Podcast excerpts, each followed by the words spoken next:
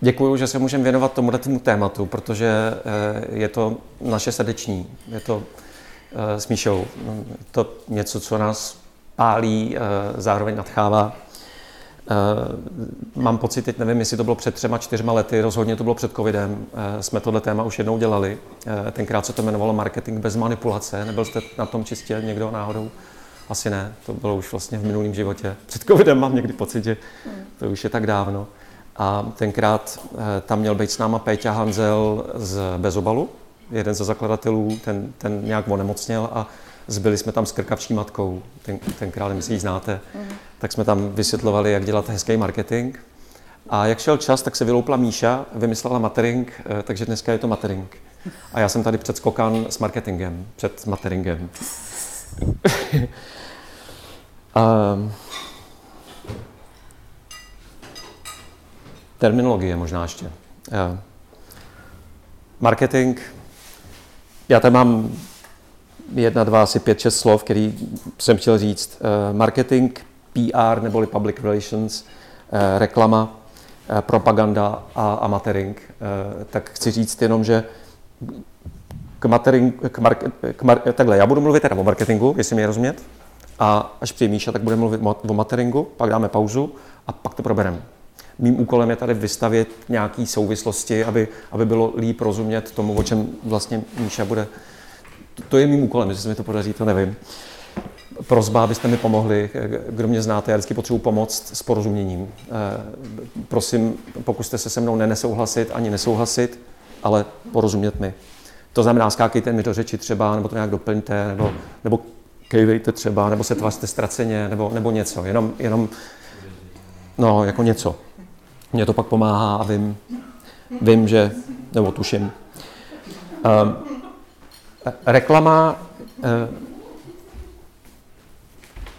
reklama já občas, uh, čili to jsou nepíšící fixy, já jsem si technická ještě taková tady. Tady je nějaká propiska? Reklama já rozděluju, to propi- ne, já jsem chtěl fix, nebo to prostě řeknu, já, já od reklamy, děkuji, a píše? Já jsem přinesl hromadu fixů a zjistil jsem, že nic nepíše. Eh, budu mluvit o fenoménu jednorázovosti a plánovaného zastarávání, co se nám jako hodí. Eh, dneska jsme tady měli jaký s počítačem a já mám můj komp z roku 2012 a vlastně už na něj nic nepasuje, takže už se nedokážu připojit. Včera v té bance jsem se taky nedokázal připojit, tak jsme tam složitě museli vlastně to přelejvat do PCčka, teď jste v bance, takže nemůžete vlastně nic. Oni mají zakázaný tam strkat USBčka, mají zakázaný si posílat eh, úschovnu, takže vlastně si říkáte, sakra, tyjo, deset let není za stolik přeci. A...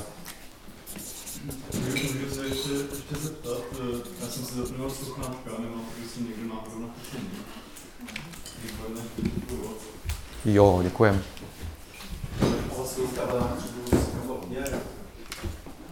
Tak vy si vyřešte sluchátka, já pokračuju.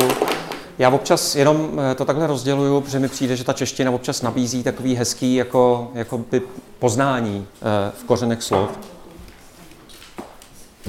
A, a budu mluvit o historii PR, eh, marketing, jinak když se díváte do historie, tak zjistíte, že to je tak starý, jako je lidský obchodování, že, že najdete vlastně kořeny v uh, Orientu, ve starém Egyptě, uh, marketingu. Ale mým úkolem je dneska mluvit o moderním marketingu, takže já se zaměřím na 20. století, když budu v části historie. A budu mluvit o takovým tom podsouvacím, ne o naší snaze dostat vlastně zboží do pod, pod, povědomí. Povědomí, do podvědomí radši ne, do povědomí. Což je vlastně ta přirozená úloha marketingu od, nepaměti. A jinak PR a propaganda eh, jsou stejné věci. Propaganda je válečný název pro PR v zásadě. A, a já dost často, pokud neupozorním, že, že to myslím jinak, eh, budu používat ty slova dost jako synonymum. Marketing, eh, reklama, PR, propaganda, propaganda o, o mluvit nebudu. Já chci zůstat v mírové rovině. Ale Eh, co, co se týče terminologie, tak zhruba tak, jestli, eh, jestli mi je rozumět. Snad jo. Tak, a chci mluvit o marketingu z pohledu běžného občana konzumní společnosti a pak taky z pohledu podnikatele, eh, který chce svý zboží nebo svoji nabídku představit nějak poctivě, pravdomluvně. Proč? Možná je to jasný, eh, proč se bavit o marketingu. z pohledu občana konzumní společnosti proto, že marketing obrovsky mění naše chování směrem ke komerčním zájmům velkých firm. A já věřím v osvětu tohoto. Věřím v to, že bychom, myslím, že král je nahý, že ono to je dost vidět. A, a... Ten mikrofon trošku ještě. Děkuji, děkuji. Zkouška hlasu. Jedna, dva, tři. Um, takže proto se věnovat marketingu a pak taky z pohledu podnikatele, myslím si, že bez renomé můžete dělat nádherné věci, ale pokud o vás ví jenom maminka, brácha a pár kámošů, tak je to na prd. Takže umět ten nemanipulativní marketing, který Míša nazývá termínem matering, je, je mně přijde základ vlastně. Já jsem si na to svý povídání připravil 46 slajdů, obrázků, schémat, videí a seznamů. E, nějak jsem, vůbec nevím, jak se mi to stalo, ale zjistil jsem, že na to jdu dneska přes seznamy. tak uvidíte. Takže tady mám eh, různě jakože čtvero, patero, dva světy. Tady všiml jsem si, že se to jmenuje střed dvou světů. Nevím, kdo to udělal ani. Nevím, kdo z našich kolegů dělal ten popisek. Ale zjistil jsem, že tam je střed dvou světů, tak chci začít dvouma světama dneska. A tady jsem napsal vlastně agendičku, abych se v tom nestratil. Eh, začnu teda tímhle, pak eh, bych chtěl malinko o historii, co to vůbec je, je marketing a, a jaká byla jeho historie v 20. století. Mám tam pár kampaní, pár takových jako milníků a, a, a chci zmínit dva otce zakladatele eh, PR, propagandy a marketingu, toho moderního. Pak si mluvit o skrytých strategiích, poněvadž za každou reklamou a kampaní je něco skrytého, nějaký cíl. Eh, něco neveřejného, co se nemáme dozvědět, tak já jsem vybral, myslím, tři tam mám a chci to všechno ukázat na příkladech. A, a nakonec, eh, jestli jste někdo studoval marketing, nebo je tady někdo takový ve škole, tak eh, marketingový mix lomeno 4P model, tak, tak přesto, přesto zkusím vzít pak techniky, zase na nějakých příkladech a říct něco k produktu, k ceně, k distribuci a, a, a k propagaci. A jak jsme říkali, necháme to plynout, uvidíme zase, já se umím rozplynout, kdo mě znáte, tak, tak budu se snažit, aby ne.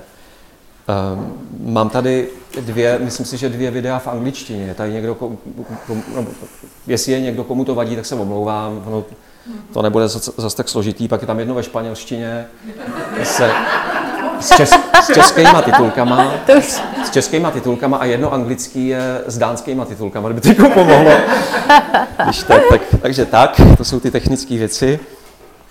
A, a víc, víc nepotřebuju říct asi k tomu, eh, vlastně o čem chci mluvit a už jdu na to, jo.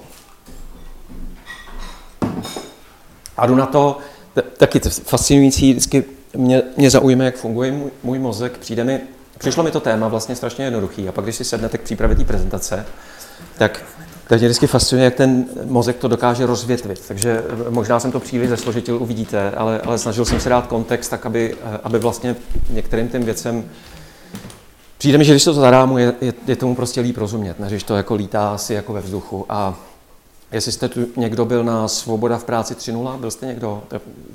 Jsi byl ještě někdo? Tak vlastně tam nějaké věci z toho maličko zopakuju, jenom k tomu systému. Tak a rozumět mě je, slyšet jsem? No. Dobře.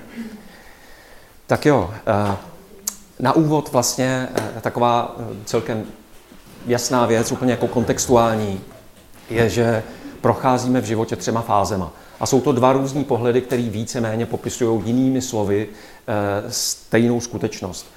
Rodíme se jako závislí, eh, vzpomeňte si, jestli máte malé děti kolem sebe, nebo jak, jak, jak jsme každý vlastně byli závislí. Pak přišlo v období, kdy eh, jsme se potřebovali urvat a osamostatnit a někde vylítnout a, a chtít být nezávislí, bylo to to hlavní jako moto. A pak, když jde život správným způsobem, tak člověk zjistí, že potřebuje někam patřit, že potřebuje lidi a, a vlastně chce být vlastně zase znova závislý. Ale už na jiný úrovni. Už to není taková ta vlastně jako slepá podřízenost, dalo by se i říct. Jinými slovy jsem říkal stejná skutečnost. Eh, vidíte to možná nejvíc na eh, dvou sourozencích, kde menší chce mít vždycky to samé, co má ten starší. Děti kopírují rodiče, prostě chceme být stejný. Pak přichází ta fáze, kdy chceme být jiný, prostě se jako urvat, odlišit, ahoj, A když to jde správně a napojíme se na sebe, všechno je, všechno je správně, dospějeme, tak uh, můžeme být sví. Tak to jsou vlastně jenom jako, jako kontext, ke kterému se nějak budu chtít vracet. Jestli se mi to bude dařit, nevím. Je, je mi rozumět? Tomhle? Tak a teď, teď přijde nejhorší slide. Ne, nelekněte se. Včera jsem říkal, že jsem koukal na jednu přednášku, kde jsem to po 20. slajdu, eh, který teď ukážu, vzdal. A zjistil jsem, že to nemám zase tak, zase tak náročný, že můžou být náročnější. Co to bylo? To jsem zmačk moc. Tak, eh, střed dvou světů, tak já s dovolením popíšu dva světy. No. Tomu eh, blíž ke mně řek, říkejme komunitní nebo lokální, místní, lidský, můžeme přívlastky myslet, vymyslet, jaký chceme. Tady tomu říkejme tržní nebo volnotržní. To je takový ten většinový a tohle je dneska mainstreamový, tohle je to, co potkáváte na okraji. Pojítkem, nebo já možná zkusím na příkladech, eh, nebo nesku, příklady potom. Eh, pojítkem toho, co vlastně eh, pojí podnik, a protože jsme tady na podnikatelské konferenci vlastně, tak budu mluvit o, na jedné straně podnikatel, na druhé straně zákazník, tak pojítkem je tam společný smysl a nějaký sdílený hodnoty. Není to to, že podnik podniká proto, aby zmaximalizoval zisk a vyrost, a já tam nejsem proto, že hledám slevy protože chci koupit nejlepší nabídku. Jsem tam proto, že to je prostě můj sedlák, eh, sdílíme to, že zemědělství by mělo být bio, že by to mělo být lokální a proto spolu obchodujeme. Peníze jsou prostředek, nejsou cíl. Pro toho sedláka je to obživa, pro mě to je způsob uspokojení potřeb. Tady pro biznis je to nástroj, jak vyrůst a dodat akcionářům víc než loni, a pro mě je to dost často uh, nějaká radovánka, že si tam koupím nějakou prasárničku nebo něco, čím se zabavím, nebo, nebo něco, čím vyplním vlastně to svý prázdno. Uh, v mém životě nebo našem, uh, tady z tohohle toho světa je železářství Štolba třeba v Modřanech, je to modřanská drogerie, Fair a Bio Pražírna, nevím, jestli dneska od nich máme, vždycky od nich máme kafe tady, jo, že tam prostě jasný smysl hodnoty. Eh, opravář obuvy u nás, nás náš modřanský eh, Miloš Kurka, náš sedlák, od kterého bereme zeleninu leta, eh, obživa tady naše, že jo. Peťka ta, ta jezdí každou sobotu na Výtoň na trh a tam má, jsem to dneska s ní čekoval, jestli to řeknu správně, mlékárna krasolesí, králíčkovou zeleninu a květušku. Květuška dělá takový nějaký jako másla. A Butterflies Hurricanes třeba si myslím, že to je pro nás jakoby ten komunitní svět, že spolu děláme, protože sdílíme nějaký smysl, nějaký hodnoty. Takže vždycky tam je něco vlastně, eh, často je to, to, že je to lokální, nebo že tam jsou určitý principy, kterým věříme, eh, je, je, je to za férovou cenu eh, a potkáváme tam sousedy, potkáváme tam blízký lidi, jdem tam často i, i, i proto, že to je vlastně společenská událost, že jdem tam za někým blízkým. Tady v našem životě, a teď já nevím, protože to platí Peťka, eh, jestli máme Inoji nebo nějaký tyhle ty čezy, tak, tak něco takového. Kupujeme energii od nich, eh, od O2 máme, máme internet, eh, pak máme mobily od něčeho, co se jmenuje Colpro, takový maličký. Občas zajdeme do Billy pro nějaký prasárny a občas koupíme něco na Alze, protože to tam je jako levný a oni to dovezou do nějakého Alza boxu. Děláme to proto, že to tam je prostě laciný, nebo nás to nějak jako jinak nenapadlo. Eh, ne proto, že tam věříme ve stejné věci a protože jsou to kámoši. Eh, rozumíte tomu rozdílu? Jeden svět, druhý svět. Že když bych tady projel ještě nějaký ty prvky, tady jsem říkal, tady ty peníze jsou nějak férový, tak aby to toho podnikatele uživilo a my, aby jsme si to mohli dovolit. Prostě je to dostupný. Tady se snažíme z pohledu podnikatele různýma cestičkama, právě o kterých budu mluvit, dostat z lidí co nejvíc. A, a já se snažím tam vlastně taky eh, o co víc jsem takzvaně price conscious, že jo, kamarádi by řekli americký, pokud čím víc jsem citlivý na cenu, tak tím víc tam hledám různé nabídky a, a kupuju, hledám a tak dále. Eh, protože že jo, peníze jsou cíl, ať už vydělat, anebo ušetřit. Anonymita, komunita, eh, tady je, já jsem si to sem snad i nakreslil, tenhle ten kontext. Tady je to ta fáze té vzájemné propojenosti. My víme s Milošem Kurkou, že se potřebujeme, obživa. Vím, že prostě spolu, jedině spolu to může fungovat. Tady, se, tady jsme nezávislí, tady jsme každý sám za sebe, ostatní jsou eh, konkurence. Tady vlastně spolupracujeme. Je taky fascinující, že třeba na příkladu těch biosedláků, jak oni spolupracují, nebo, eh, jak jsem zmiňoval tady Fair a Bio, eh, tyhle ty sociální podniky, taky vlastně Markéta by možná potvrdila, tak taky to není konkurence, jsou to spíš spolupracovníci, protože je tam nějaký sdílený smysl a sdílený hodnoty. Nejde o to vydělat prachy, jde o to se někam společně posunout. A děláme to spolu, protože jsme na sobě se závislí. Tady jde o radost, tady o radovánky a dost často, není to vždycky pravidlem, Eh, podnik tady v tomto režimu je nějak místně ukotvený, nějak lokální. Eh, tady se řetězí, eh, velký skupují malý, vznikají pobočky, protože čím větší, tím lepší. Tady je to o nalezení si správné velikosti. Každý máme svoji velikost. Já mám 180, někdo má 190, někdo 150. Tak je to tady svět A, svět B. Nejsou ve, nejsou, možná nejsou ve střetu, nemusí být, ale jen jsem chtěl vlastně na úvod popsat ty dva.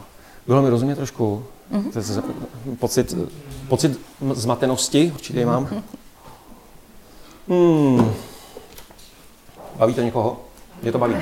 Mě to baví a, a já jsem zjistil u sebe, když mě to baví, tak to lidi baví. Trošku. Tady jak se popisuje ta pravá strana. No. Jo. Jaký jiný, no? No, mají tam taky nějaký smysl, živit, že jo? Mhm. Existenční záležitost. Jo. Občas jim něco hodějí, něco jako, Jo. že se třeba najdí tam.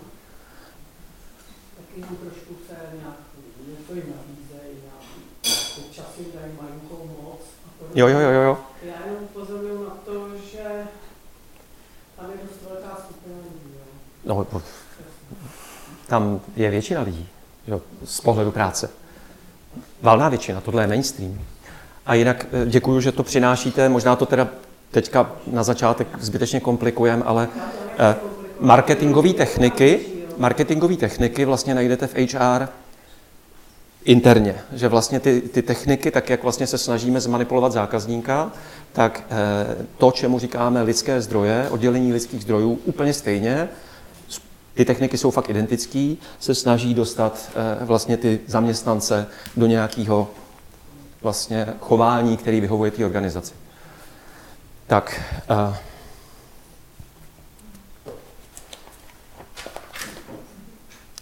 teď to potřebuji přemostit, jo, jenom eh, pojďte se mnou, jo, jestli, jestli mi bude rozumět. Nevím, jestli jsem se to tady nakreslil. A pak už to nebude tak komplikovaný, to je jenom na úvod. Jo, dívejte.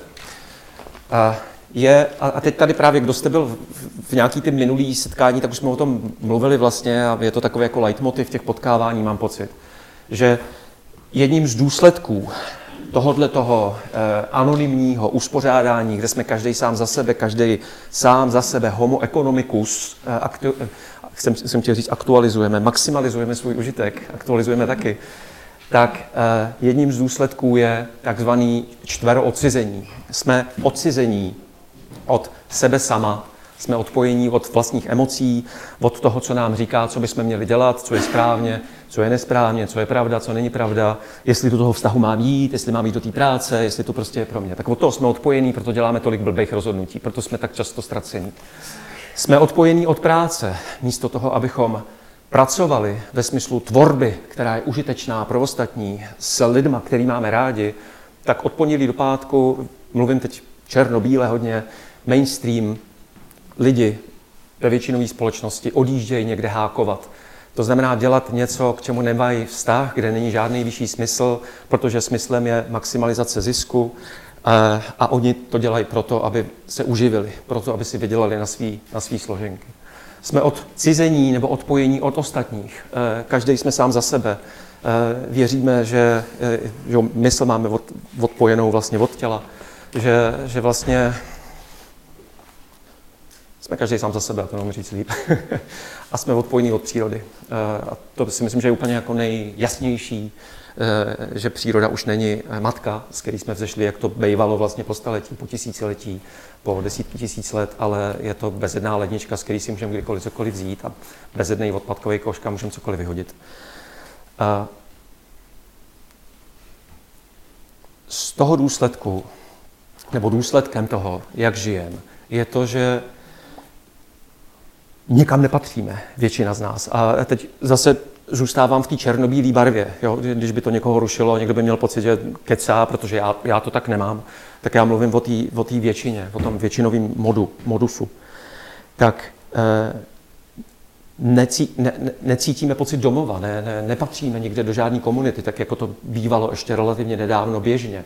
Eh, místo domova máme čtyři bydliště. A, a to proto, že se už dneska nepracuje z domova. Není to tak většinou, že by člověk sešel ze svého bytu do nějaký řemeslní dílny, do svého krámku, eh, do své zubařské ordinace, do své školky, eh, někam na pole.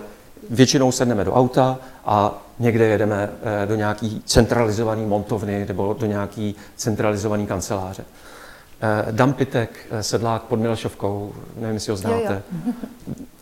Kdo jste byli v 8.9., to bylo, myslím si, pamatuju ještě, zpátky k jídlu konferenci jsme měli, tak tam říkal pro mě památnou věc a to je, vyprávěl, když kandidoval do Senátu, někde za nějaký to Lounsko nebo co, tak, tak vymyslel, marketingový nápad měl, že veme traktor a bude objíždět vesnice a traktor budí pozornost, tak prostě jako lidi ho uvidí a spojí si vlastně a dostane se do toho Senátu.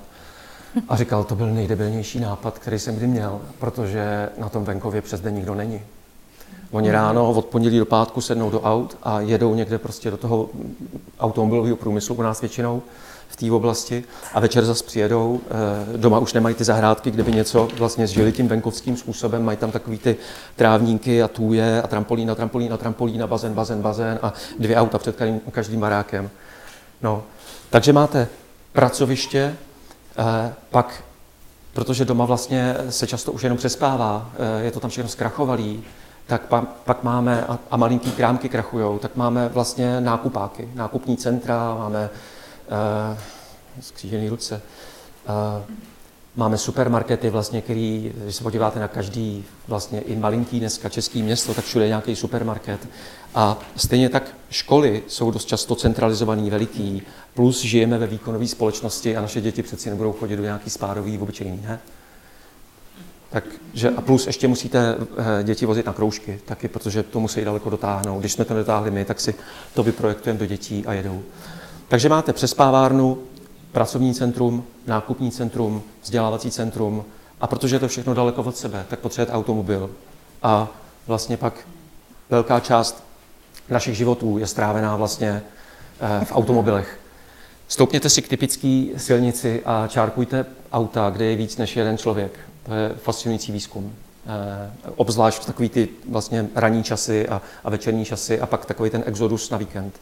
Tam je víc lidí většinou, ale tam se snaží, snažíme pak dohnat ten pocit toho proměnního života. Eh, ještě chci zmínit jeden, jeden důsledek, který jsem tady už zmiňoval, a, a to je vlastně patero chudoby. Eh, že my jsme se naučili vnímat bohatství a chudobu v materiálních termínech, že když máme, tak jsme máme nějaké věci, máme majetek, máme příjmy, tak, tak, tak jsme bohatí. Jenomže když zkoumáte to, o co jde opravdu v životě, tak zjistíte, že jde o jiné věci, než o to mít na konče prachy a mít nějaký baráky a, a, a různý jakoby, aktiva a tak dále. Jde o smysl třeba. Zjistíte, že v tom volnotržním, konzumním uspořádání vlastně žádný vyšší smysl není. Říkal dneska Peci, že jsem se byl připravovat na tohle v jedné kavárně, vedle mě seděly maminky a, a hoďku a půl si vyprávěli vlastně, já jsem nevěděl o čem. Jakože jedna byla na Malorce, teďka je to tam strašně baby friendly a teď prostě tahle ta značka bot je fakt dobrá a, a, a teď prostě pojedeme asi do Slovenska a vlastně zjistíte, že tam fakt jako nic vyššího není, že my musíme vlastně vymyslet, čím ten čas vyplnit. A dost často ho vyplňujeme tím, že konzumujeme nějaké blbosti, které vlastně ani konzumovat nechceme.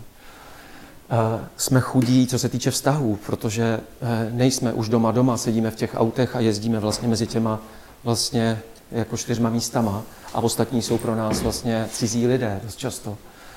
spletli jsme si radost s radovánkama. Máme popletený tyhle ty dvě kvality, takže, takže spousta z nás necítí radost, což je taková ta hlubší, mnohem hlubší kvalita než krátkodobá radovánka. Volný čas strašně naháníme. Nevím, jestli v tom taky jedete, takový to jako pojedu autem, protože to je rychlejší, jo? nebo tyho, ztratil jsem 20 minut. Jo? Včera, když jsme tam řešili v té přednáškové síni s těma dvouma lidma, že já si říkal, to dělat teda nebudu, asi jste užil v covidu, jako mluvit do kamery a ke dvou lidem, který tam sedí jenom proto, abych měl blbý pocit. Tak pán říkal, že přijel z Karlova náměstí, 30 minut to stálo, 30 minut, jako ty 30 minut na zpátek. Tak to jsou znaky toho, toho, toho této chudoby, že vlastně jako honíte ty, že to vůbec sledujete. A, a dost často vlastně eh, nebo dost často, jakože tohle začíná být veliký téma, přestože my jsme tady jako v blahobytné části relativně této země, ale, ale kdo to sledujete, víte, že, že tam máme jako zaděláno na, na, na problém. Tak.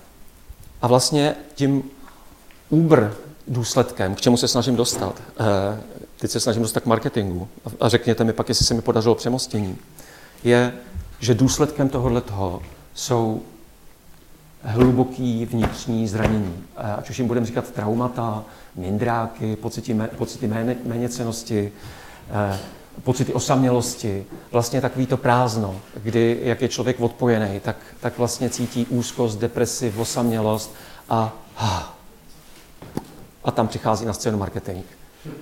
S různýma vnitřníma motivama, s různýma eh, snahama se trefit do těchto těch mindráků, a trošku nás vlastně jako říct, že tohle, tohle vlastně jsou radovánky, že když si tohle koupíme, tak vlastně bude líp a pokud to ještě nemáme, tak jsme vlastně malí blbí a, a že bychom měli. A vlastně podstatou je to, že my se vlastně z tohohle toho pohledu marketingu, a to proto, tra, trauma, tady jsem nemohl necitovat Gábora Matého, teď, kdo jste byli teďka, Trauma je neviditelná síla, která formuje naše životy, formuje to, jak naše životy žijeme, jak milujeme, jak chápeme svět, je to kořen našich nejhlubších zranění. A, a Maté krásně mluví, eh, byl jste někdo teďka, na, jak tady byl? Mm-hmm. Je, je, dva jenom. Tak krásně mluví o tom, jak moc vlastně jsme všichni rozbití. A, ale zároveň, jak se všichni můžeme uzdravit, když bychom se do toho opřeli. A mluví o tom, že žijeme v traumatizované společnosti vedený Eh, těma vlastně nejtraumatizovatější, nej, nejtraumatizovat... Psychopatama. no. Dá se to říct jednodušejc. No a, a vlastně to, toto jsou Míšiny obrázky, eh, krásný, ty jsem nemohl jako nepoužít z našeho webu, co jsme společně dělali. Vlastně ty jsi mi třeba pojmenovala, jak, jak moc my jsme vlastně terče chodící. Hmm. Jak, jak všichni, jak tady sedíte, tak jsme, a já tady stojím, tak všichni na sobě máme terč a teď se do nás prostě vlastně jako trefujou s těma, s těma vlastně jako nabídkama. A čím víc máme mindráků, tím snažší je se do nás trefit. Že čím, čím víc jsme vlastně od sebe odpojení, od ostatních odpojení, od své práce odpojení, od přírody odpojení, tím snažší je s náma hejpat doprava, doleva, tím snažší je nám prodat vlastně cokoliv. A teď nemyslím jenom nějaký zbytečný krámy, ale vlastně životní styl jakýhokoliv politika. Všimněte si, na těch volbách je to vidět, jak snadno vlastně my se necháme každý, každý volby, každý těch, těch šest voleb, co máme, zblbnout a vždycky bereme ty koblihy a, a vždycky tam jdeme jako dát ten papírek a, a pak vždycky si říkáme, Ježíš Maria, to jsem to provedl, co to je za, za... No, víte, no. A chci říct, že nikdo nejsme imunní jakože v tom jedeme všichni. Nebo aspoň já teda jsem nepotkal člověka, kdo by imunní byl. Že, že to je opravdu jako masírka, jak blázen. Uh, kolik to bylo? Čtyři, nějaký výzkum ze Spojených států? 4 až 10 tisíc reklamních sdělení denně uh, koupíme. Valná většina samozřejmě nevědomě, do podvědomí uh, se strefuje do těch traumat, do těch mindráků. Hromada toho je na netu, úplně jako skrytě, že to, to vůbec už jako, že když jedete do města, jakože jsme tady v té Praze, tak vidíte ty billboardy, nebo jedete do toho metra a teď, teď to tam máte jako víte, co myslím, jo, a vlezete do, do vagónu a teď vlastně to je všude kolem vás, jo, ale zakup si mě, všude to na vás jako útočí, chlapi, já nevím, jak je to na ženských záchodech, ale jdete čurát a vždycky to je před váma, jo, tam, všude, vlastně všude. Ale na netu, to, to je jako, tam, tam je jako velká skrytost. A tady jsem zase minule zmiňoval, existují dva podnikatelské modely. Eh, ten komunitní svět Eh, používá model reciproční, což si představte, že, že je to, jak fungujeme v rodině. To znamená, když něco dáte, tak čekáte, že by mělo přijít něco zpátky. Vlastně ty, energeticky je to vyrovnaný. Ten volnotržní se snaží extrahovat vlastně hodnotu, vytěžit, protože to je to, o co jde. Eh, to je to, co je potřeba předat vlastně akcionářům, vlastníkům a dál pak ředitelům země koule. A chci říct zase, čím víc jsme traumatizovaní, tím snažší je ta extrakce. To je vlastně jakoby ten, ten průser. A tam, tam já jsem třeba vděčný za toho Gábora Matého a, a, a lidi jemu podobní, že, že vlastně se jsou stále častěji slyšet, řekl bych, a je jim strašně dobře rozumět. I.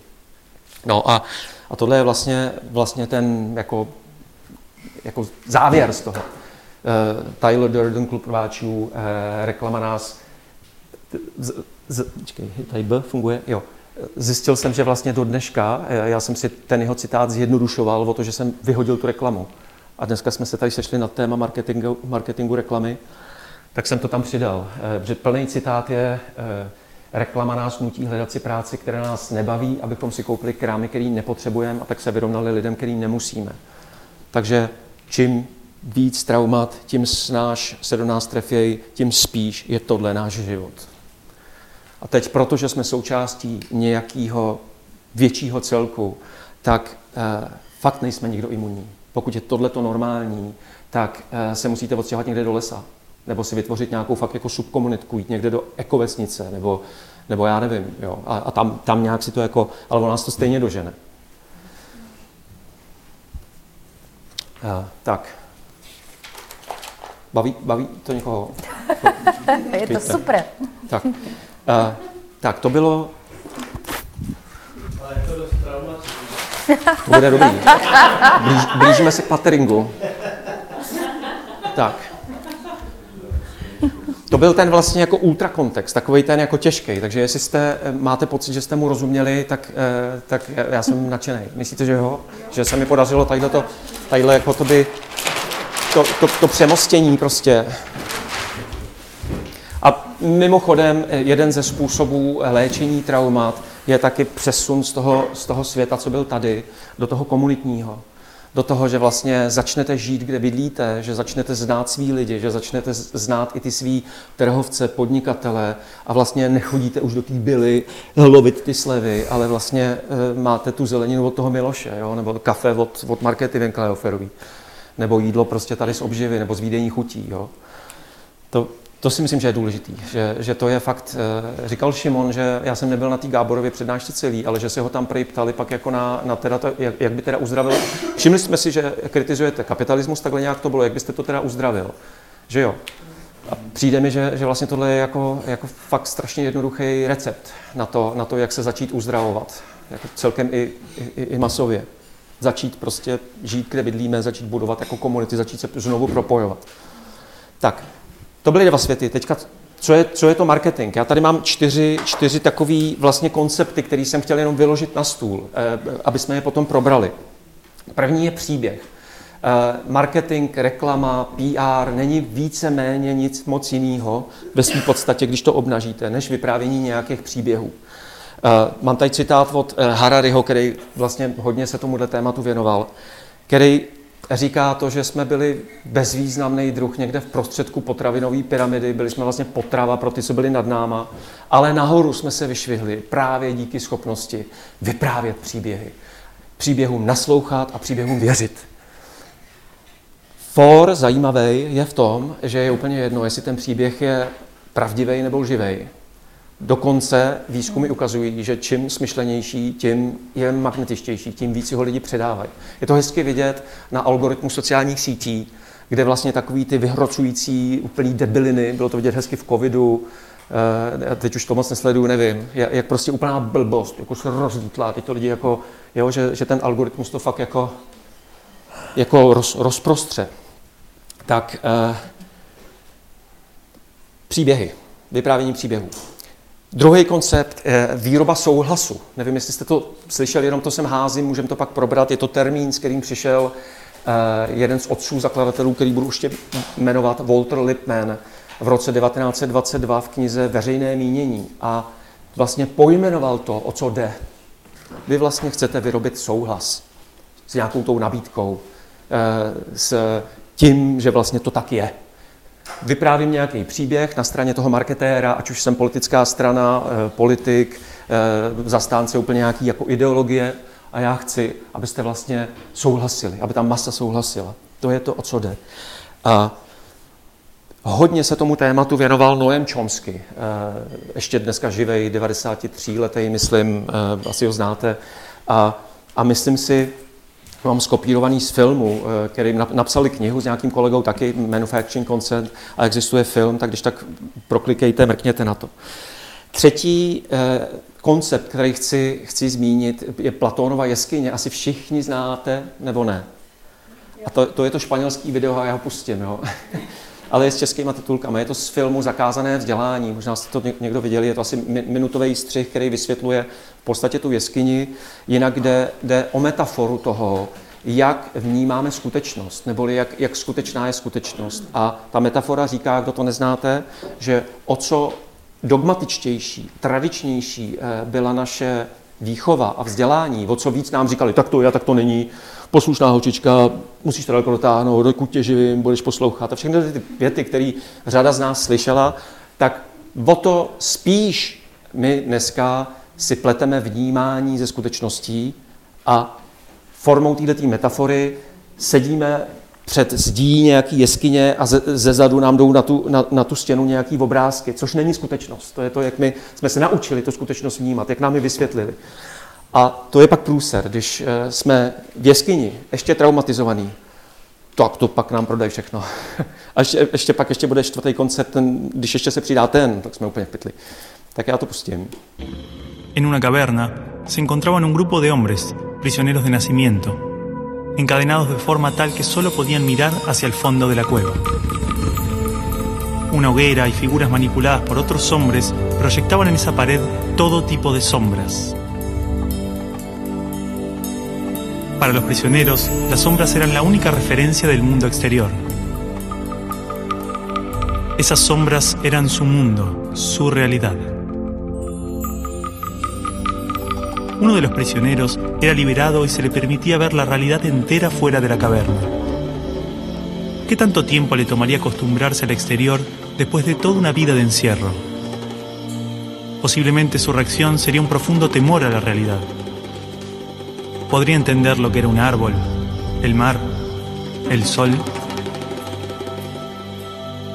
Asumamos que este hombre puede ver la realidad tal cual es y entender el gran engaño que era la caverna. El profesor nos explicó brevemente las interpretaciones del mito en relación al conocimiento, la ilusión, la realidad, y como posiblemente estemos dentro de una gran caverna que a su vez está dentro de otra. Pero no cabe duda de la necesidad de ese hombre libre de regresar y compartirle al mundo lo que había visto. Moderním zpracováním Platonovy jeskyně byl Matrix, to asi jste všichni viděli, že vlastně to řeší stejnou věc. Tak a, a já zůstávám na, na, na rovině jenom takového toho jakoby na, nabrnkávání, kdo by potřeboval, tak to pak můžeme probrat.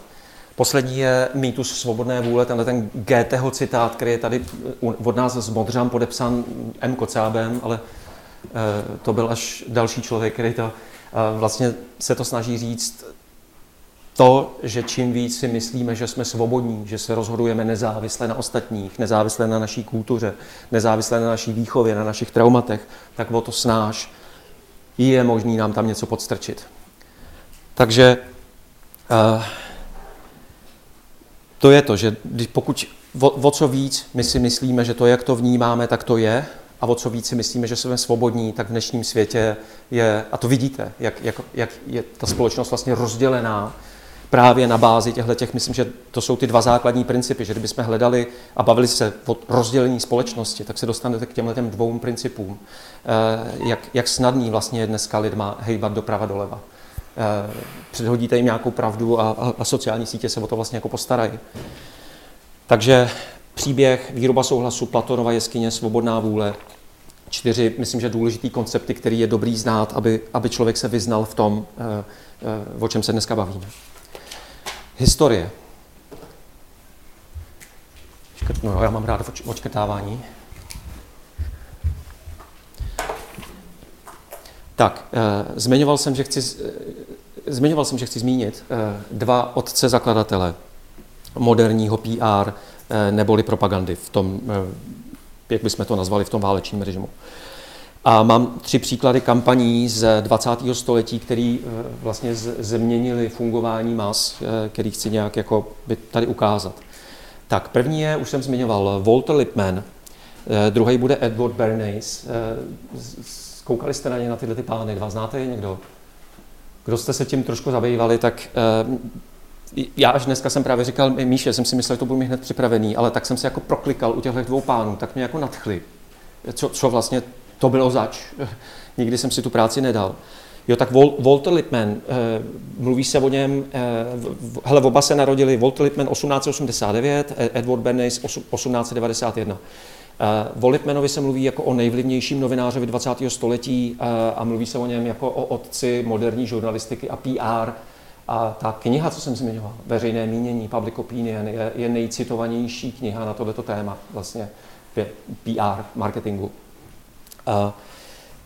Co chci zmínit, vlastně jedinou věc z té knihy, e, je to, že e, v té knize, kromě e, výroby souhlasu, což už jsem zmiňoval, byl, byl taky jeho termín, tak a mimochodem vlastně pro dnešní kontext je strašně zajímavý, eh, jak on tam popisuje, co se dělo na bojištích první světové války na francouzské frontě a vedle toho dává eh, francouzský vojenský komuniké, neboli dneska bychom tomu řekli tiskové zprávy. A vidíte, jak strašně rozdílný to je.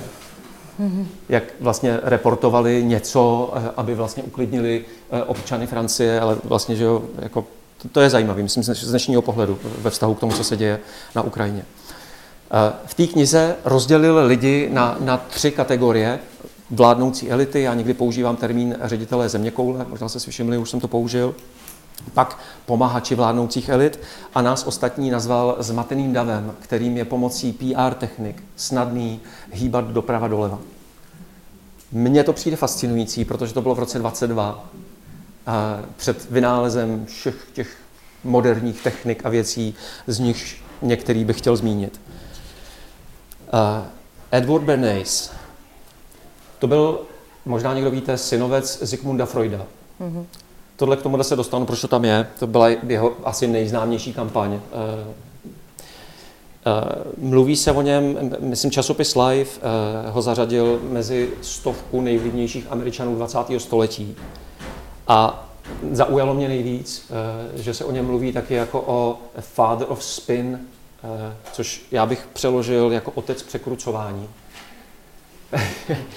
A ještě se tam dostaneme k, k jedné vlastně PR technice, který se říká spin doctoring.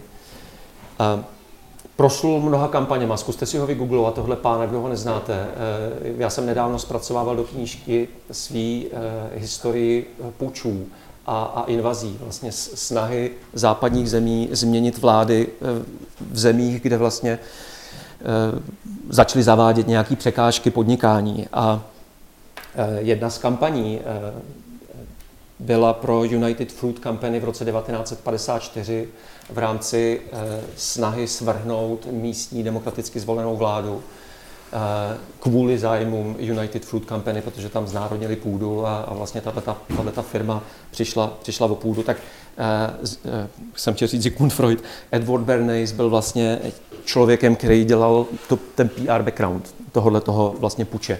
A když, jestli, když se koukněte na historii Guatemaly nebo na historii pučů, fascinující, co vlastně je možný přes ten marketing, propagandu udělat i, i vlastně až, až takhle. No a tohle, uh, někdo jste kejval a usmíval jste se, víte, co to je? kampaň, která do historie vzešla pod eh, názvem Torches of Freedom, eh, pochodně svobody. A tam šlo, tam šlo o to, že eh, tohle je fotka z roku 1929, velikonoční pochod v New York City. Šlo o to, že ženy počátkem 20. století by tady dneska nemohly sedět, protože byly, byly někde, kam patřili tenkrát. A, a, a byla tam vlastně ta, už se začaly probouzet ty ženský práva a Bernej se po nějaký konzultaci s nějakým psychoanalytikem eh, napadlo, že by mohl využít cigaretu jako symbol té rovnoprávnosti. A tomu ještě předcházelo vlastně eh, přání eh, amerického tabákového průmyslu, eh, aby ženy začaly kouřit, protože v té době zhruba 3% žen kouřily, bylo to považované za nevhodný, že žena by prostě kouřit neměla. Pokud kouřili, museli kouřit doma. Bylo, bylo to vlastně taková tajná věc. Takže tadyhle CEO American Tobacco Company prohlásil, naučit ženy kouřit by bylo jako otevřít si zlatý důl před naším barákem. Jo, to by bylo prostě skvělé. Takže přišel, přišel tenhle ten pán a e, to, tak fascinující, zkuste si to zase vygooglovat. E, normálně byl casting, vybral nějaký jako hezký ženy, ale nad tu modely, aby to nebyly moc jako modelky, ale aby byly pěkný, mladý. A s těma se domluvil, že v tom velikonočním pochodu na signál vytáhnou cigára a zapálí si je. Najal profi eh, fotografy a novináře, který byli připravení, věděli všichni, že prostě jak, jak, jak zazní nějaký gong, nebo já nevím, co tam bylo, tak prostě to nafotili a byl to takový skandál, že se to rozlíto do světa a z 3% eh, kouřících žen se eh, během pár let dostali, eh, v roce 23 to bylo 5%, 5%, 29, 12, hnedka, po tomhle. Pak 18, pak se to dostalo až na 33, takže jako neuvěřitelný úspěch na základě vlastně přes manipulaci vnitřní potřeby zrovnoprávnění, vlastně tý, eh, toho mindráku, té méněcenosti, že jsem jako méně cená vůči muži, tak vlastně pum, terč a, a jsem tam. Je tomu rozumět? Jo. Tak, uh, tadyhle, když tak uh, ono to někde bude, tak si to pak jako puste, je, je, to, je to všechno krásně jako Century of the Self, byl takový vlastně jako dokument, hezky to tam jako probírají. Uh, druhá kampaň je na Listerin. Znáte všichni tu vodičku? Jo? To bývala vlastně taková jako neznámá ústní vodička, která řeší eh, vlastně zápach z úst. Eh, zajímavý, dneska jsem se vlastně taky do, do, do, dogoogloval, že, že zápach z úst eh, řešili už egyptiani, že žvejkali nějaký mátu a nějaký prostě směsi bylinek, že to jako lidstvo řešilo dlouho. A až vlastně, ale vždycky to byla taková okrajová věc, nikdo to neřešil, nebyl to žádný jako problém. Až přišel J. Walter Thompson, eh, velká reklamní korporace, za klientem eh, s nápadem eh, halitózy. Přišli s tím, že halitóza je obrovská, co to je za slovo? Epidemie, že to je průser, že to je něco, co ničí vztahy, že, že to je něco, co dokáže dokonale zablokovat kariéru. A teď ten klient z toho listerinu tam jako kouká, nechtějí se strapnit, Říkají, tohle, co to je halitóza? Halitóza je bad breath. To je, vymysleli vlastně nemoc.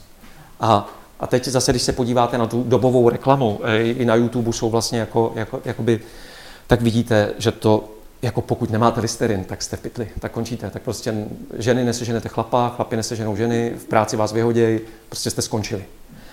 A, a zase obrovský, obrovský skok v prodejích. Jo. V dnešních penězích by to bylo něco jiného, ale 1921 měli, měli 100 000 USD roční, roční prodeje, pak to vyskočilo na 4 miliony rázem.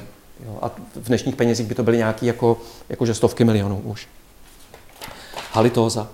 Uh, celulitída byla vlastně jako, jako podobná, na to mě navedla Míša, to jsem, to jsem nevěděl.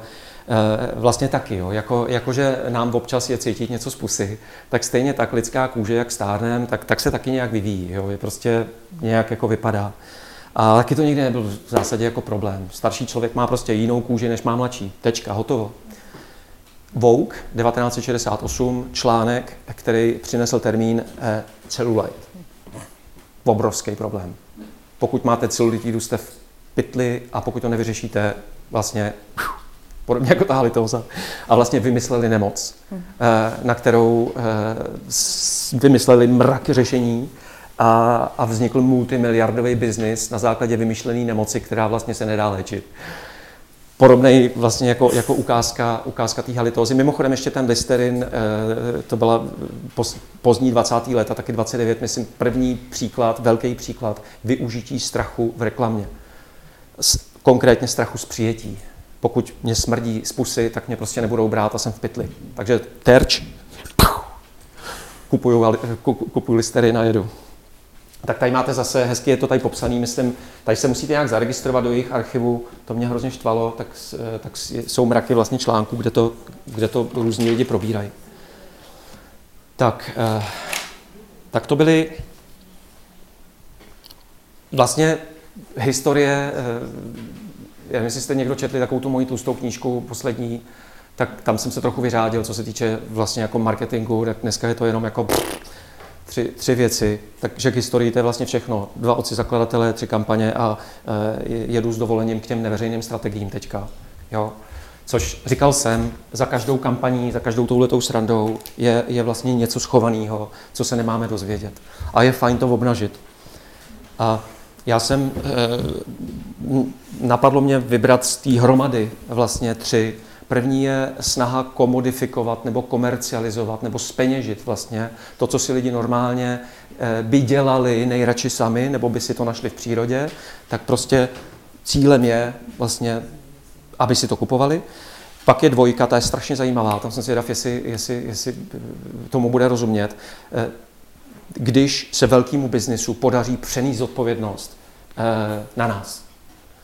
A, a pak různý green, dobro a jiný washingy, to chci jenom zmínit, protože to je jako, to, toho je tři prtky dneska, dalo by se o tom mluvit strašně dlouho, e, takže já jdu na to. Komodifikace, e, taky, jestli už jste tady někdo byli, tenhle ten model furt ukazuju, e, lidský potřeby v zásadě můžete uspokojit na třech místech. Historicky lidi chodili prakticky pro všechno do přírody vodu ze studánky, jídlo si nazbírali nebo ulovili, přístřešek si nějaký postavili. Další zdroj uspokojení potřeb eh, je moje rodina a, a moje vlastně smečka. Eh, dneska bychom řekli sousedská, kromě té rodiny. Prostě to, co si děláme své pomocí a výpomocí společně, bezpeněžně. Teprve potom, eh, ještě jak šel, jak šel čas vývojově, po tom, co nedokážeme si uspokojit potřeby v přírodě nebo nechceme, nedokážeme to prostřednictvím své rodiny a svých sousedů, smečky, kamarádů, kolegů a tak dále, tak si to jdeme koupit. Snahou komodifikace je tohleto zrušit a by, nebo, nebo otočit ten dort, aby vlastně tohleto bylo největší. A to tak, že už si nebudeme krásně příklad jenom třeba eh, vodu si kupujeme dneska ve flaškách, ideálně, přání, ne, že bychom chodili do studánky nebo při největším strubek. Tady e, ideál je, aby jsme nepečovali jeden od druhého, aby matky nepečovaly o děti, aby jsme nepečovali o starý rodiče, ale aby jsme si koupili nějaký vlastně hlídací služby. Hezký příklad je jídlo, neměli bychom si to e, pěstovat sami nebo v rámci rodiny, neměli bychom vařit, ideálně bychom měli chodit do supermarketu nebo do restaurací, aby jsme vlastně e, podpořili HDP, protože to je to, o co jde. Ekonomika musí růst, měří se přes HDP. HDP znamená dobrý život v, v pohledu volnotržního. A když pečujete o svý miminko sami, tak vlastně eh, ničíte HDP. Eh, když pečujete o svý starý rodiče sami, je to špatně. Když nejdete do restaurace, nejdete do marketu, je to špatně pro ekonomiku. Takže je potřeba nakupovat. A to je vlastně tahle skrytá strategie. Tady mám takový svůj jeden osobní příklad, který nemůžu, nemůžu neříct vlastně takový jako, jako zajímavý eh, komodifikace.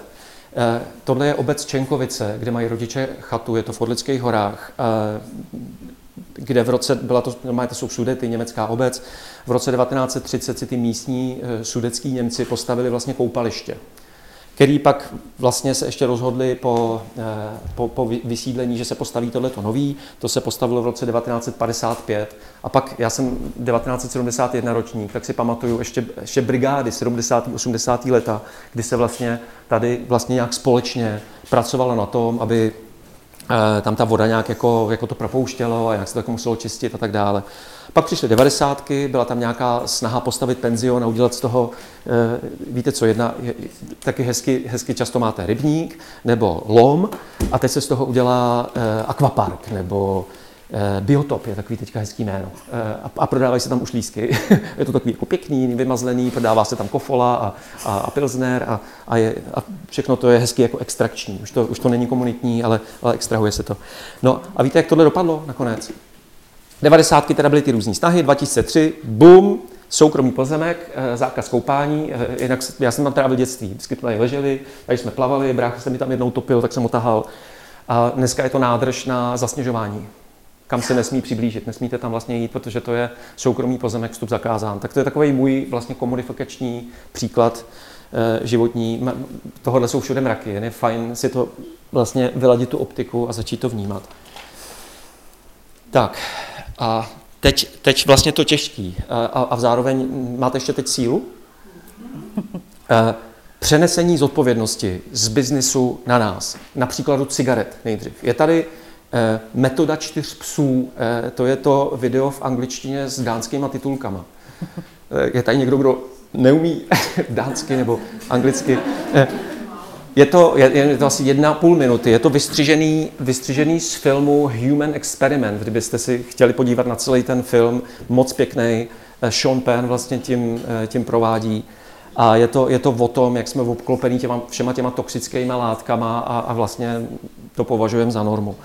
A metoda čtyř psů vysvětluje to, jak eh, cigaretové korporace vlastně dokázaly přenést odpovědnost na nás. Že vlastně ještě dneska, kdy už je, když se podíváte do statistik, eh, jdete na Světovou zdravotnickou organizaci, tak zjistíte, že cigára zabijou ročně 7 milionů eh, nebo 8 milionů kuřáků, teď nevím. Z toho je nějaká docela velká část, myslím, že milion jsou pasivní kuřáci, second hand smokers. Tobacco kills half of its users, myslím, že tam je. Jo, polovinu svých uživatelů vlastně každého druhého zákazníka zabijete, už jako se dneska ví, ale stejně se tomu průmyslu daří přenášet tu zodpovědnost na nás. Tak pouštím, jo? The four dog defense. First defense. My dog does not bite. The company denies its product is harmful. This moly is not a risk to human health. This includes discrediting the studies and scientists that point to harm. Some of which I have read is pure junk science. It's trash. When the evidence becomes too powerful to deny, the second defense comes into play. My dog bites, but it didn't bite you. At this time, industry concedes their product may be harmful, but not to worry. Average people aren't exposed to it. If a chemical is highly toxic but used only in strictly controlled industrial environments, then the risk to public health is readily manageable. The third defense my dog bit you, but it didn't hurt you. The industry says, all right, people are exposed, but they are not harmed by the chemical. Industry reassures people that the chemical is only harmful at doses which are unrealistic in daily life. Bisphenol A is not a risk to human health at the very low levels that consumers might be exposed to. The fourth and last offense. My dog bit you, and it did hurt you, but it wasn't my fault. Finally, industry admits the chemical is making people sick, but shifts the blame. It wasn't their fault that consumers used their product. It was the individual's choice. Smoking is something that people choose to do uh, for many reasons, and they have to take the responsibility of their decision to smoke.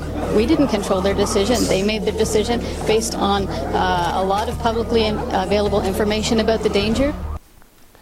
Takže cigaretový průmysl přijde s nějakým výrobkem, teď to není zas tak dávno, co přišli s novým, všimli si, že oni se snaží vlastně jako před, jak, jak česky řekla, reinvent, to je takový jako hezký anglický termín, vlastně znovu vynalézt. Eh, znovu vynalézt, protože už, už jsou za tou čtyřkou teďka, už je jako jasný, že, že je to průser, tak vymysleli něco, co, co nám dneska vysvětlují, že není tak vlastně jako jedovatý a že to tak nesmrdí. Uh, Stejně tak hezky to vidíte na glyfosátu třeba, vidíte to na čemkoliv vlastně potenciálně nebo prokazatelně toxickým. Když bych to měl teďka ještě eh, pro, pro ty z vás, co jste nechytali tu dánštinu, tak, tak já to sjedu česky na příkladu kouření, eh, tady z poznámek. Takže za prvý eh, kouření, představte si, že jsme někdy v těch, já nevím, kdy to začalo, přelom 20. 19. století, cigaretový průmysl, najednou se začíná mluvit o tom, že by to mohlo být nebezpečný, tak první reakce je, první level kouření nespůsobuje rakovinu. Ne, ne, ne. Nemám psa. nemám psa. E, druhý level e, může způsobovat rakovinu, ale naše cigára rozhodně ne. No. E, mám psa, ale nekouše. Trojka. E, myši mohou onemocnit rakovinou, ale myši nejsou lidi. E, na cigaretách neexistuje závislost dejme tomu, že mám psa, který kouše, ale ne ten můj. A čtyřka, eh, lidi jsou svobodné bytosti. Kdo jsme my, aby jsme zasahovali do jejich svobody? Oni se svobodně rozhodují, jestli budou kouřit nebo ne. Tohle je velký. O tomhle jsme mluvili v Kofole, o tomhle jsme mluvili v Thierry Verde. Tohle vlastně tomu my věříme, že, že jsme svobodní. Eh, minulý týden umřela kamarádovi maminka a, a on mi říkal, byla těžce závislá na softdrincích. A říkal, he, my jsme ji tím zabili. Jo, že furt kupovali, kupovali nějaký ty slazený limonády. A, a cukrovka šílená, prostě jako, jako fakt už to. A říkal mi, já si to uvědomuju, ale prostě ona na tom trvala. No. Tak e, věříme v to, že si to volíme sami. No. E, OK, bez kouše, ale pokousal vás, ale vy jste ho vyprovokovali. je ta čtyřka. To je pěkný. Tak uh, Four Dogs Defense uh, Human Experiment doporučuji, když tak je, je vlastně skvělá optika, která pomáhá vidět věci, které normálně vidět nejsou. Tohle je normálně velký. To je, to je můj objev posledního roku, kdy jsem vlastně takový jako na, na, na prdlej na sebe i, protože nikdo nejsme imunní. Dívejte, ta ještě, my, my v tom taky jedeme. Ale v zásadě jde o to, že uh, British Petrol, obrovská firma, fosilní, uh, vymyslela koncept uhlíkové stopy.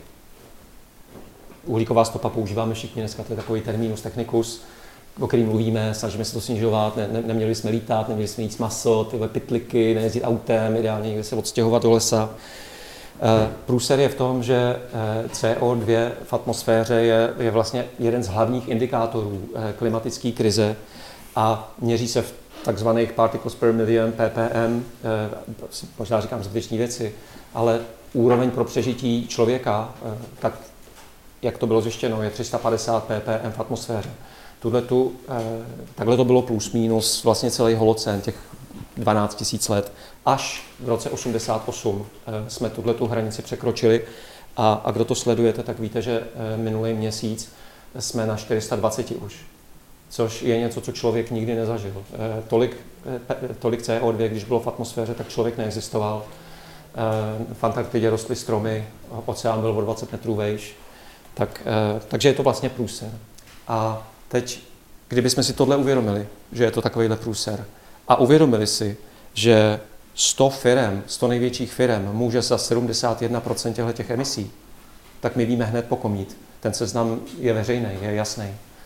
Ale to by byl průser pro ty firmy, takže bylo potřeba uh, zkusit psy nějaký a, a vymysleli, uh, vymysleli prostě hoši tady v BP carbon footprint. What on earth is carbon footprint?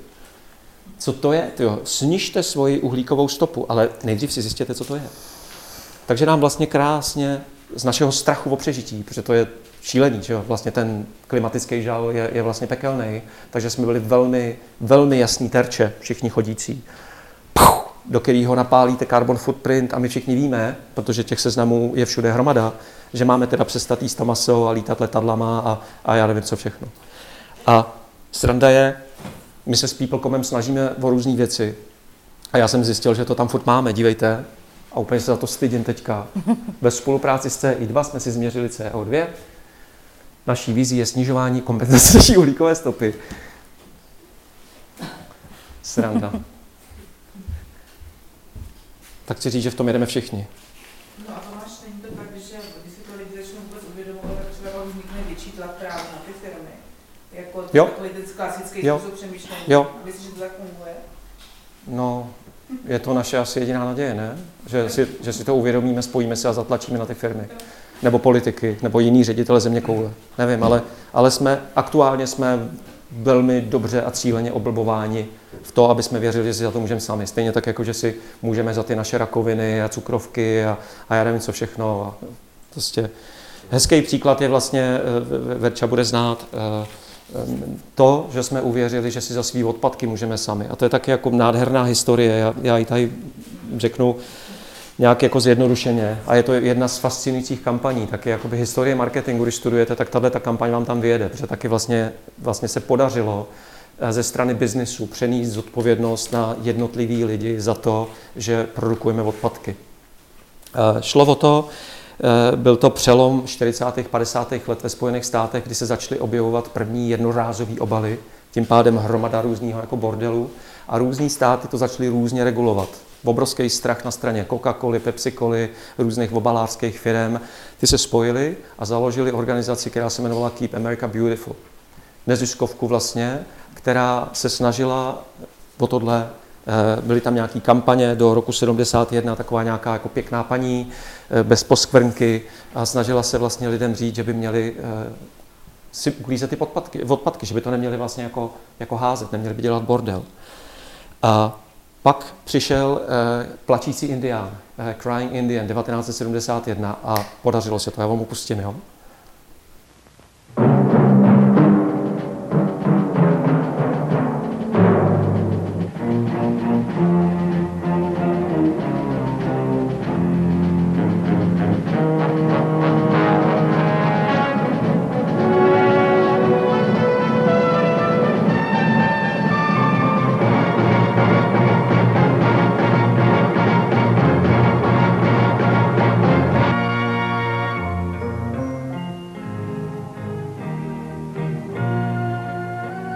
People have a deep, abiding respect for the natural beauty that was once this country.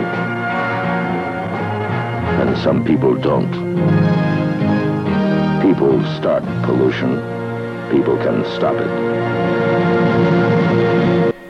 Right for Pollution Booklet, Box 1771, Radio City Station, New York. Keep America Beautiful. Uh, to znamená dneska uh, třídit odpadky rovná se recyklovat, rovná se chránit přírodu. A nepřejte se mi, jestli budete dělat bordel. Kdo dělá bordel, tak je za debila dneska. Můžeme si za to my. Nevíme, že velký biznis, Coca-Cola a tyhle ty, produkují 18krát víc odpadu než domácnosti, místní, místní instituce a místní podniky dohromady. To je stejně jako u toho CO2, 100 největších firm rovná se 71% emisí, to je to, kde vlastně se to má řešit, tak tady eh, bordel je v té jednorázovosti, který je řízený tlakem na růst. Je, jestli mi je rozumět. U nás Keep America Beautiful má vlastně, je to trošku jiný, ale, ale máme podobný systém. Víte, jak se jmenuje? Ecocom. Víte, kdo vlastní Ecocom? Mm-hmm. Znáte ten systém, je to zadarmo, je to hezký. Pepsi Třídíme, ochraňujeme. Nestlé. A víte, co, co se děje s tím rozstříděným? Prostě Coca-Cola, je, je to hezký. No. Tak. Uh, greenwashing, dobrowashing a jiný washing uh, znamená to, že se skutečnost přetírá na jiné barvy. Ikonický příklad, který milujem s Míšou, která nedávno, roz... nebudu říkat, ale, ale motem Nestlé, když se podíváte na tu korporaci, všichni znáte, ne? tam zatím jsou všechny ty, tady, oni tady skoupili všechny ty čokoládovny, že jo, a tohleto, takže eh, je všichni máme vlastně jako doma. Tak jejich motem je dobré jídlo, dobrý život. Good food, good life. A fascinující teďka je, jak se poslední rok začíná mluvit o tom, poslední dva roky, že udržitelnost je vlastně jako pase, že je potřeba regenerovat, že, že nestačí něco udržet, že už není vlastně co udržet, že je potřeba se pokusit, aby ty ekosystémy vlastně se, se obživily, aby jsme je zregenerovali. Šup Nestlé už taky regeneruje, podívejte. A teď je zajímavý, eh, je tady datum, eh, tadyhle nějaký interní dokument unikl eh, z Nestlé. To je vždycky dár, když něco unikne, protože se to aspoň dozvíme. Tak podle toho interního dokumentu víme, že i, i vlastně oni považují víc než 60% toho dobrýho jídla za junk food za vlastně něco, co, co život ničí. Eh, že to není dobré jídlo, že to jsou chemopotraviny, průmyslově, vysoce průmyslově zpracované potraviny. Tak to je krásný takový ikonický příklad eh, přemalovávání, eh, kterýho vlastně jakoby korporace jsou plný a to proto, že jejich úlohou je maximalizovat zisk. Ale teď vlastně my víme, že král je nahý a že už bychom jim to nekupovali, ty starý bordely, tak přemalovávají. No. Moje taková srdeční vlastně oblast jsou developři. Eh, v knize Dobrý život, jestli jste to někdo četli, tak tam je popsaný můj intimní příběh s jedním developerem. Eh, všechny ty možné techniky a strategie, všechno tu psychopatii, co jsme vlastně jako s nima zažili. Central Group tady jenom pomáhá. Jeden z, mnoha, je to veliký český developer, eh, tvrdí, že pomáhá a podpořil 180 projektů. Jo? nadační fond. Mimochodem jedna z technik je, že že někde extrahujete hodnotu a prasíte a ničíte a pak si založíte nějakou nadaci a, a pouštíte tam nějaký vlastně desetníky a, a tím pomáháte. A to je to, co vlastně leští ten váš mediální obraz a, a, a vás to vlastně udržuje v tom, v tom růstu, protože vám to lidi, kteří sedějí v jeskyni a věří, že jsou svobodní, tak vám to vlastně baštějí.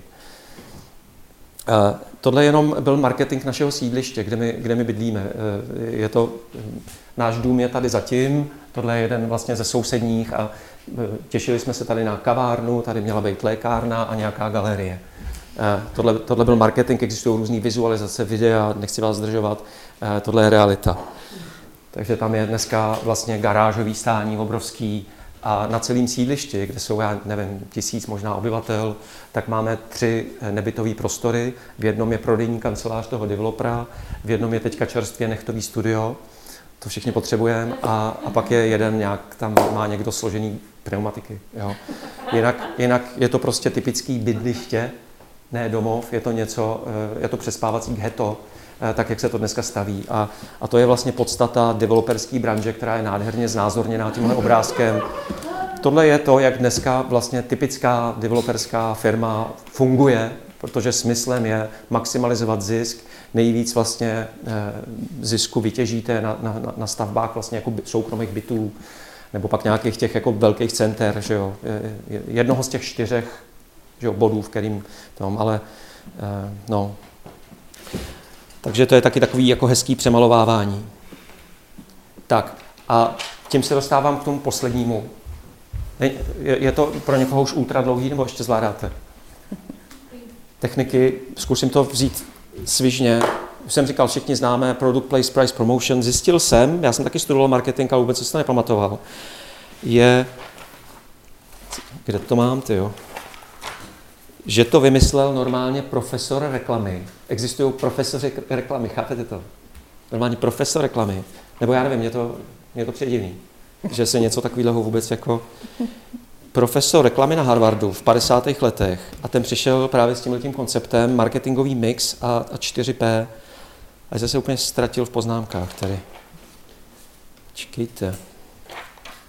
Neil Borden, Neil Borden se jmenoval. Kotler, ten to pak ten napsal tu knihu, to jsme všichni museli studovat, četli jsme to v devadesátkách, to byla Bible, marketing, jeden business.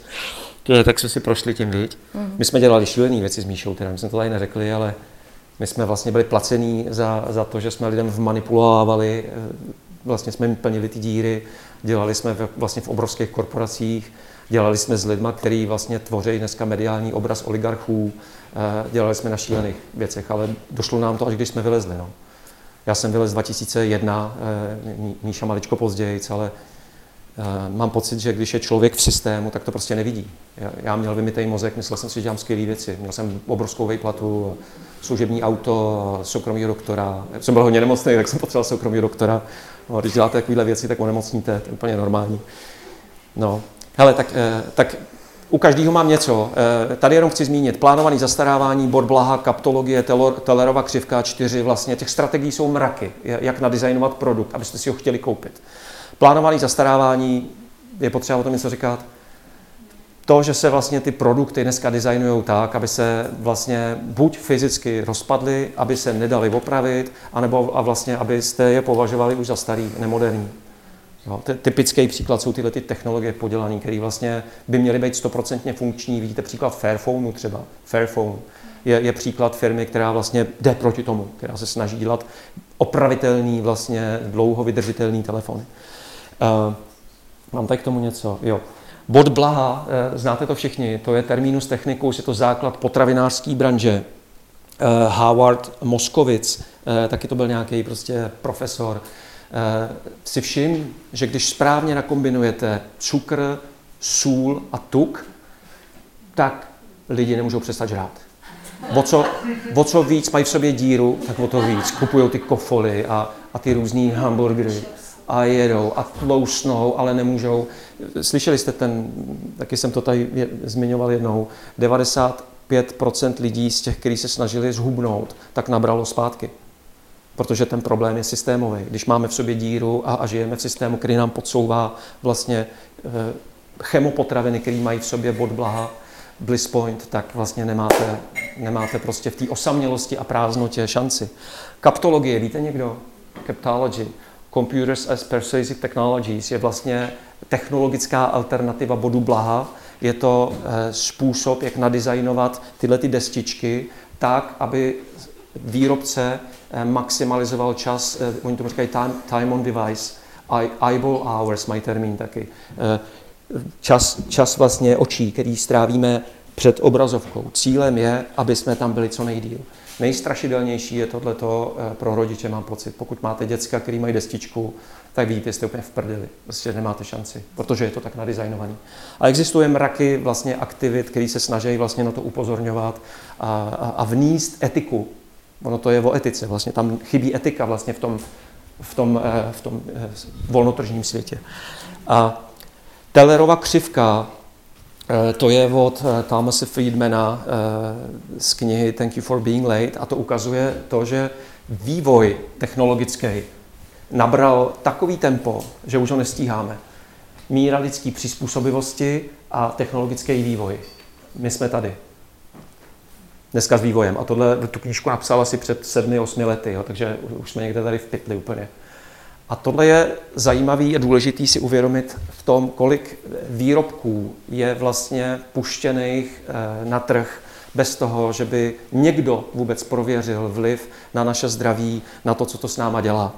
Já jsem dneska koukal do databáze eh, eh, American Chemical Society, to je, to je, to je, to je, to je strašně zajímavý, CAS, tam najdete 194 milionů registrovaných chemických látek. Když byste se tam podívali před půl rokem, tak by tam bylo třeba 150 milionů. To exponenciálně narůstá. Zajímavý je, že z tohohle toho šíleného množství někdo někde testoval vliv na lidský zdraví u tisíc, u tisícovek. Tisícovek, ne 194 milionů.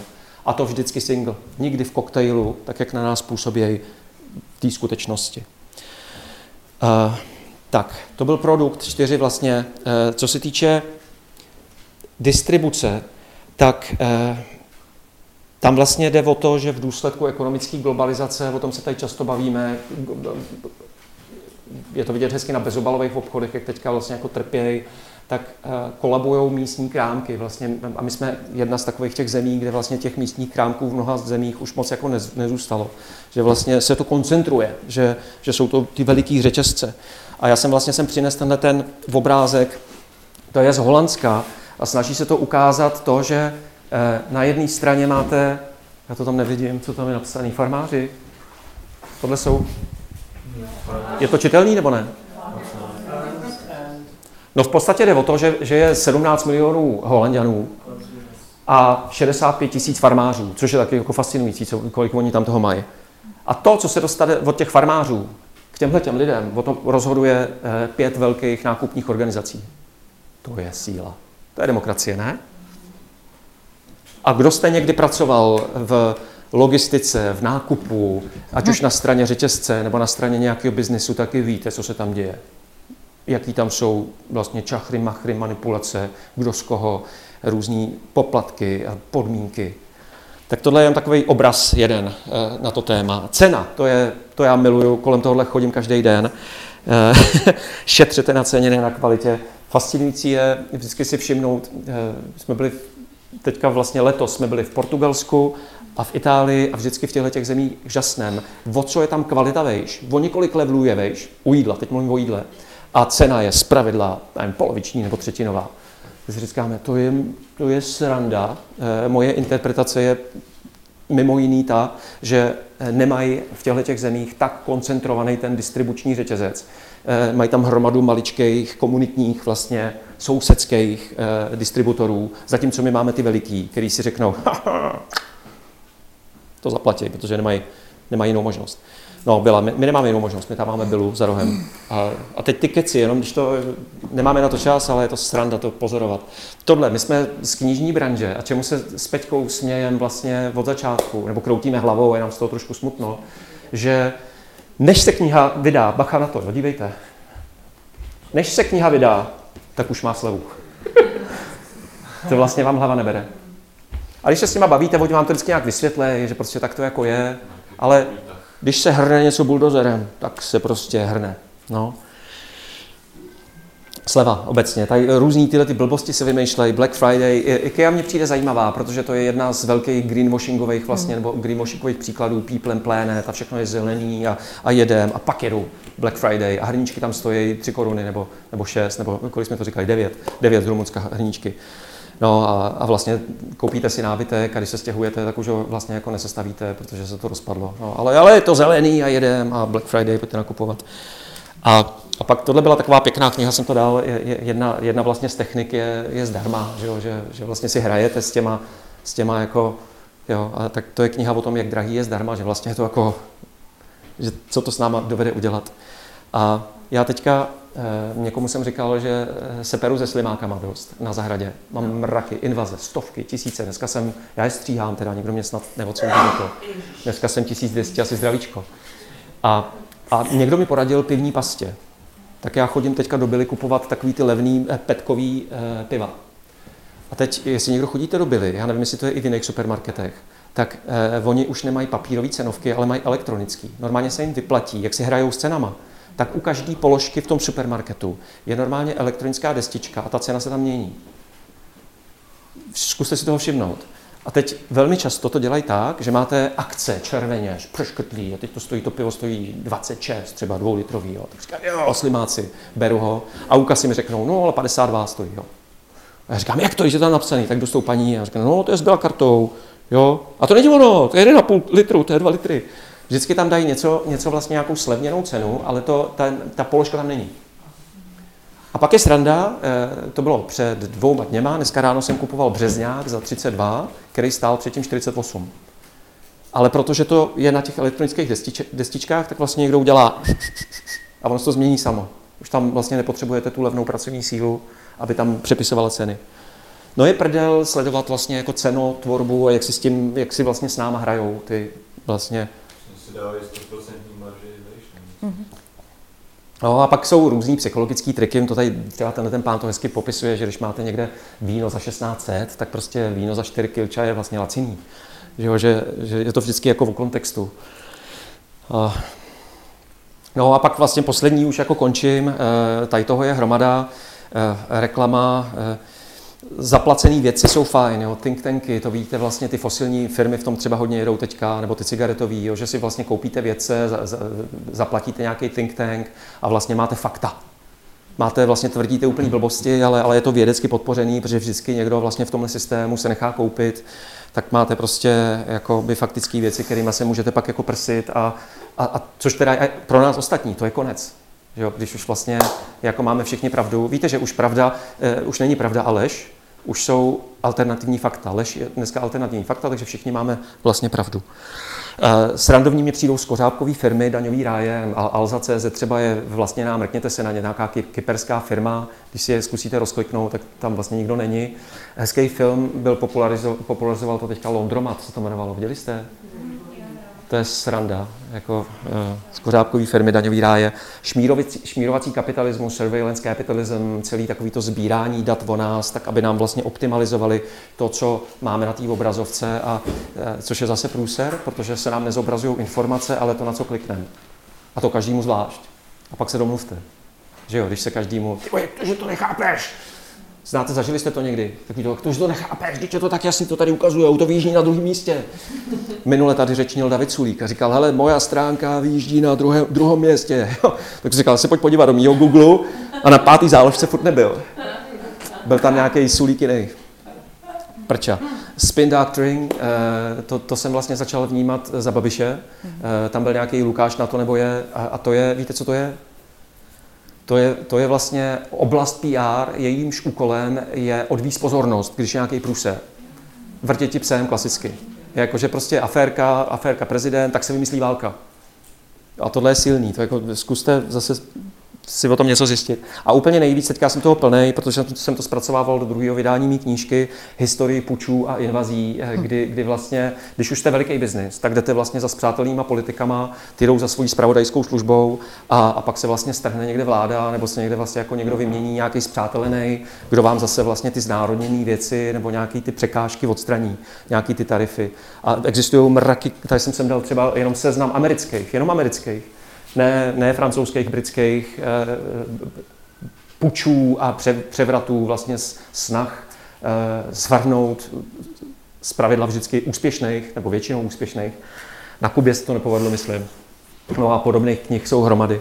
Tak když tak, když tak zagooglujte a tohle už nechci říkat, tohle asi, asi taky ne. Jenom jsem teď chtěl zarámovat, že jsme v nějakém vývoji, tohle možná, kdo sem chodíte, tak já to furt opakuju.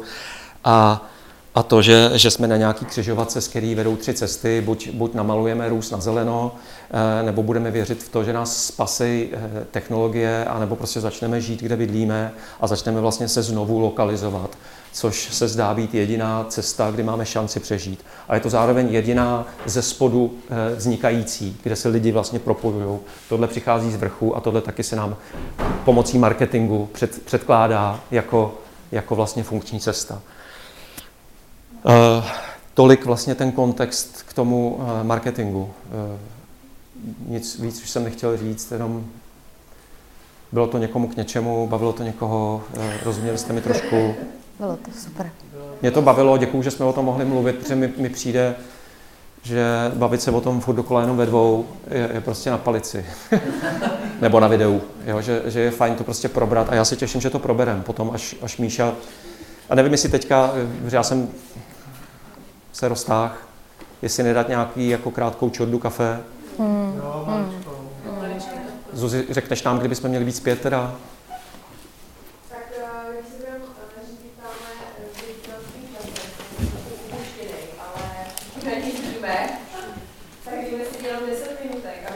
Jo.